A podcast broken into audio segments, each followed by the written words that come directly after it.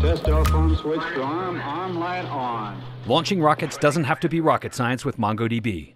While you might not be launching rockets, modern apps need to incorporate analytics just like NASA and SpaceX.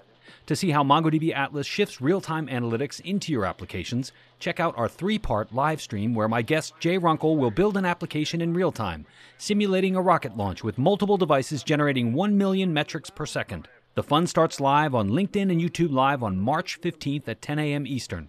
Visit the show notes for this episode or click the banner for more details.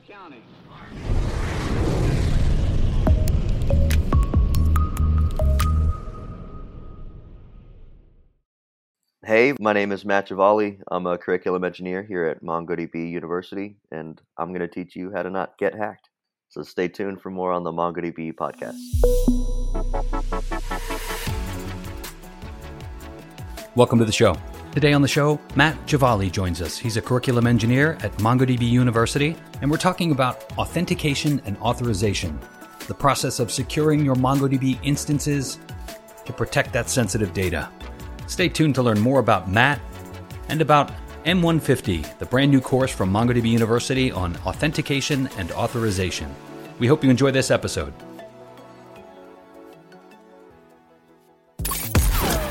Listening to the MongoDB Podcast. MongoDB Podcast? Exploring the world of software development, data, and all things MongoDB. And now your hosts, Michael Lynn and Nic Raboy.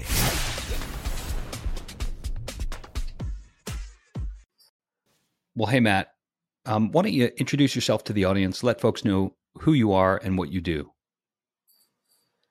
Hey, yeah. Um, so my name is Matt. I work on the curriculum team on the MongoDB University team, um, and I've been with MongoDB about three and three and a half years. What were you doing before that? Before working at MongoDB, I worked at this company called Lenddo, um, and they issued microloans in the developing world. So like a lot of people in Indonesia and India and a lot of places, but we were only in those regions. Uh, don't have a credit score, so they couldn't really take out loans. And were you a developer there, or were you already doing curriculum engineering there as well? No, I, I was just a developer for them. Uh, so I was mainly doing Python scripting. That's great. And you know, we were talking about authentication and authorization earlier, and um, we mentioned the the podcast episode with Mark Smith and some of the myths that are still out there about MongoDB being insecure. Um, I wonder if you can shed some light on why do you think that myth still exists today? Um, I think it does come down to like the history. I think a lot of people over the years uh, have launched MongoDB instances that haven't been secured. And yeah, I mean, in previous versions of MongoDB, you used to be able to connect to MongoDB from anywhere. So you essentially by default were opening your MongoDB instance up to the entire public internet. Um, but now uh, we have a more like strict bind IP configuration process, so you can explicitly list the IP addresses you want your instance to be available from, um, which you know kind of reduces the scope of the problem. Moving into a more secure implementation out of the box, that's always a good idea. Talk to us about what authentication and authorization mean. Yeah, yeah. Um, and there are very thorough explanations in the course, but I'll, I'll try my best just to give them ad hoc here. Uh, so, authentication is uh, the process of verifying your identity as a user. So, the equivalent in like social media would be you give your username, your email, uh, and your password. That would be like how you identify yourself to the social media service, whatever it is. And then authorization determines what you're actually allowed to do once the service has verified who you are. So, for example, in social media, um, if it's like a photo app, like you can only view your own photos and and the photos of your friends. Um, for example, that would be what you are authorized to do. Awesome. That's important information because I know that a lot of people, at least I hear about it online, people try to use those two terms interchangeably, and they're not the same thing. So it's very important to to to, to know that one is for what you're allowed to do versus one is who you are. And how does this relate to to MongoDB specifically? Yeah, yeah. Um, so the two terms, authentication and authorization, they are often used together because they, they do go hand in hand. You can't really authorize somebody if you haven't authenticated them first. Um, but yeah, I mean, I guess one of the main reasons we draw the distinction uh, in MongoDB is because you can use multiple mechanisms for each one. So uh, there's uh, like Microsoft has a really popular authorization mechanism called Active Directory, and so that would be uh, one mechanism you could use for authorization, even if the users on the database were still authenticating through MongoDB. Um, all their privileges and all the things they're allowed to do would be stored in Active Directory. That's very cool. So, what I'm hearing is that while you can still use the MongoDB database to authenticate, you can then leverage some other mechanism to authorize what what the person can do once they've authenticated. Yeah, yeah, definitely. And and you could even switch the authentication to also be on the Active Directory side, um, or you could switch the authentication mechanism to be something third party that's you consider to be more secure, and then your authorization could take place in Active Directory or in MongoDB or wherever. Okay, so just so we set the context before we begin to get into the details, are we talking about MongoDB on premise or MongoDB Atlas specifically? Um, I'm I'm talking about MongoDB on premise, uh, but all these concepts do apply to Atlas. Yeah, that's what I was going to ask. Without going too far down the rabbit hole, was is there anything in this this course that you developed um, because we're we're focusing on on premise. Is there anything that the Atlas people would be missing out on, or vice versa? Uh, I actually don't think so. Um, the method for creating users um, and enabling things in Atlas is all done through a user interface, uh, and the way that they're taught in the course are through the Mongo shell. Uh, but the actions themselves are the same, so you still have to enable this feature that gives you authentication, and then you you know have to still create the user that you would use to then authenticate. Um, it's just that instead of doing it through the Mongo shell, the Atlas users would do it through the browser. Today's episode is brought to you by MongoDB.live. It's MongoDB's biggest annual user event. Join us July 13th, 14th for this free virtual streaming event that will feature a solid lineup of cutting edge keynotes, dozens of breakout sessions, live Ask Me Anything panels, brain break activities, and so much more head on over to mongodb.com slash live to register and to get updates on what's in store for July. Back to the show. In terms of authorization, what exactly can you authorize within MongoDB? What what are your options? Um, so you can authorize somebody to read uh, from any number of collections. So if you want to limit one user um, to just read from one collection in a single database. That's something you can do. Uh, you can also allow somebody to read or write from a collection. Um, you can allow somebody to create new users. Um, and the creating new users portion actually gets, if you grant that privilege to somebody, you, you better you better trust that person. I don't know if this would fall under the category of uh, on a as needed basis or not, or or best practice. But when you're creating authorization rules for for read only or etc., what what's a good rule of thumb? I mean, are, I assume people are probably going to be creating all access rules at some point, but how how should you decide what users get what rules? Yeah, no, great question. It's actually something that we cover in the course too, but there's this principle called the principle of least privilege. Uh, and it essentially says that like you should allow somebody the privilege that like the lowest level of the lowest level of privilege required to do their job essentially so if their job is to create reports uh, from this one collection on this one database then um, you probably only need to give them access to that one collection and if they're only going to read data from that collection then you don't need to give them the privilege to write new data for example. If someone is trying to come up with a scheme for authorization for their users and groups, um, what's the lowest level of granularity when it comes to MongoDB? Is it down to the collection level, or do you have even further granularity into key value pairs? Yeah, so um, the standard, uh, like lowest level of granularity in the authorization scheme is a collection. So uh, you would basically uh, narrow the scope of one user to only have actions over a single collection.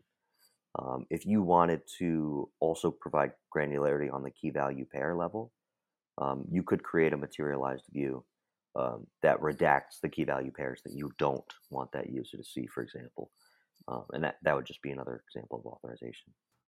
When it comes to trying to craft a scheme for users and maybe groups of users that a that an organization has, what mechanism do they have available to them to to group individuals that have similar authorization requirements? Uh, yeah. So um, there's no like physical grouping that you would provide around uh, like a, a series of users, um, but you can create your own roles. Uh, so there there are about like 15 built-in roles that um, just ship with MongoDB, like the binary, uh, and and those roles vary from like read to read write to um, database owner. Uh, but yeah, if those roles don't actually um, suit all of your database needs, you can create new roles and then assign those roles to users uh, to provide more fine grained access. And, and we talk more about this in the course too. Yeah, so I hate to turn the topic right now, but I think we never actually got a description like or a or an outline of what the course actually covers. We went straight into the auth and authentication, uh, but we we don't know too much about what the course actually is. Yeah, no, definitely. Um, so the way that we build courses at MongoDB is they uh, we start with um, a series of like learning objectives, and um, we essentially just make uh, lab exercises based on what those learning objectives are. And so the, the first few learning objectives are about um, being able to enable authentication, like on a system that doesn't have it, um, and then how to you know create the first database user um, because there is like a special process around that. Um, and then we move into more role-based access control, so authorization stuff. Uh, so then we'll, we'll start actually creating different kinds of users, and then creating custom roles, and then assigning those to our users. Um, and then the third chapter is about um, internal authentication, um, which is kind of a different type of authentication that happens uh, between MongoDB instances as opposed to between a user and a MongoDB instance. Now, if if I was trying to take this course, would you recommend that I have already had some prerequisites prior, um, or can I jump right into it? Um, I would I would definitely recommend uh, taking one of the other introductory courses on MongoDB University before you take this one. So there's uh, there's a basics course called M001, and that's definitely something I would recommend taking. Yeah. Okay. And uh, are there are there any other requirements that that folks should have before coming to the course? Like, if I've got a basic understanding of MongoDB, how it works, um, what else do I need to know before jumping into uh, author, auth- authentication and authorization? Um, I actually don't know if you if you would need anything else. Um, for the most part, uh, we try to start with the example of like a social media app or a bank or something else that you need to log into uh, or authenticate to rather and uh, yeah, so then we move from there. So you know, hopefully, as you know, if you have a basic understanding of MongoDB, it should be fine. Yeah. And what do the lab courses look like? What are the, the lab exercises? Yeah, yeah. Um, so uh, we have a new in-browser IDE in the platform, so uh, the students don't need to download anything. We just give them an integrated development environment, basically in the web browser, and we ask them to complete assignments like uh, creating new users or uh, enabling authentication in the MongoDB instance, and and we basically verify everything. Like we check your work essentially in the browser. Does it cover in the exercises? Does it cover uh, some of those third-party uh, mechanisms like LDAP and uh, Active Directory, that type of thing? Actually, that is a little out of scope for the course. Um, we try to focus mostly on the default uh, authentication mechanism, which is SCRAM. Um, it stands for Salted Challenge Response Authentication Mechanism. Yeah, it would make sense. I mean, I think it would be difficult to to have that all in an IDE, like an integrated environment. Yeah, yeah, yeah. It, actually, it's probably possible. Um, in terms of just course content, it uh, it was a little too much to cover, um, and there's there's already so much there with just with username password authentication. But uh, we do touch on um, X509 um, authentication, which is instead of a username and a password, it, you use a X509 certificate to authenticate you. Now, I might be stretching the bounds here, but I know that MongoDB supports Kerberos. Does the course go into uh, KLM or any kind of Kerberos management? No, no, it okay. doesn't. Uh, it's yeah. out of scope. But yeah, Kerberos is a really sound authentication mechanism, and, and we are planning on having some content around it in the future. Yeah, listeners should know that it's fully supported. It's just not covered in the course. Yes, absolutely. Yeah, right on.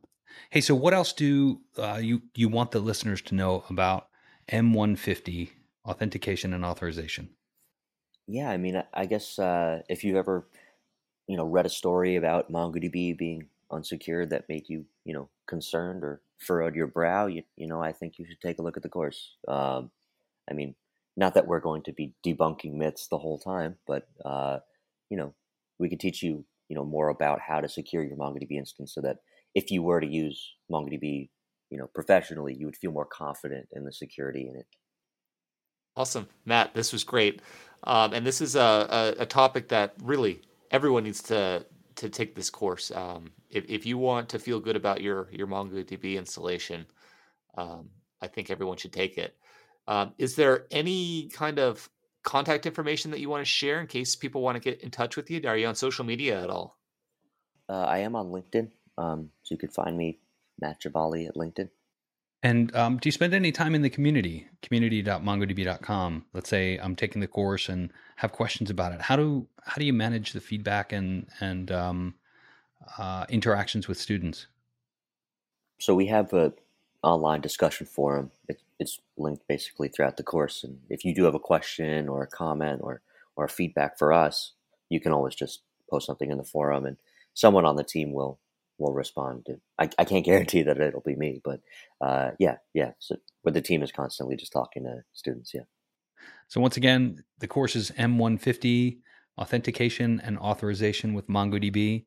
Matt Javaly, thanks so much for joining us today and and telling us about uh, authentication and authorization. Yeah, it's been a pleasure. Thanks for having me. Thanks, Matt. Thanks so much to Matt for joining us today, talking to us about authentication and authorization. If you want to learn more about this course, you can visit MongoDB University. That's university.mongodb.com slash courses slash M150. Thanks for listening. If you enjoyed this episode, please like and subscribe. Have a question or a suggestion for the show? Visit us in the MongoDB community forums at community.mongodb.com.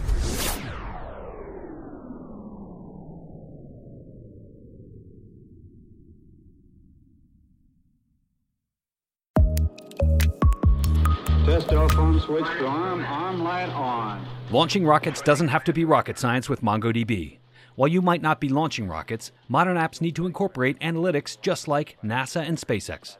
To see how MongoDB Atlas shifts real time analytics into your applications, check out our three part live stream where my guest Jay Runkel will build an application in real time, simulating a rocket launch with multiple devices generating 1 million metrics per second. The fun starts live on LinkedIn and YouTube Live on March 15th at 10 a.m. Eastern. Visit the show notes for this episode or click the banner for more details.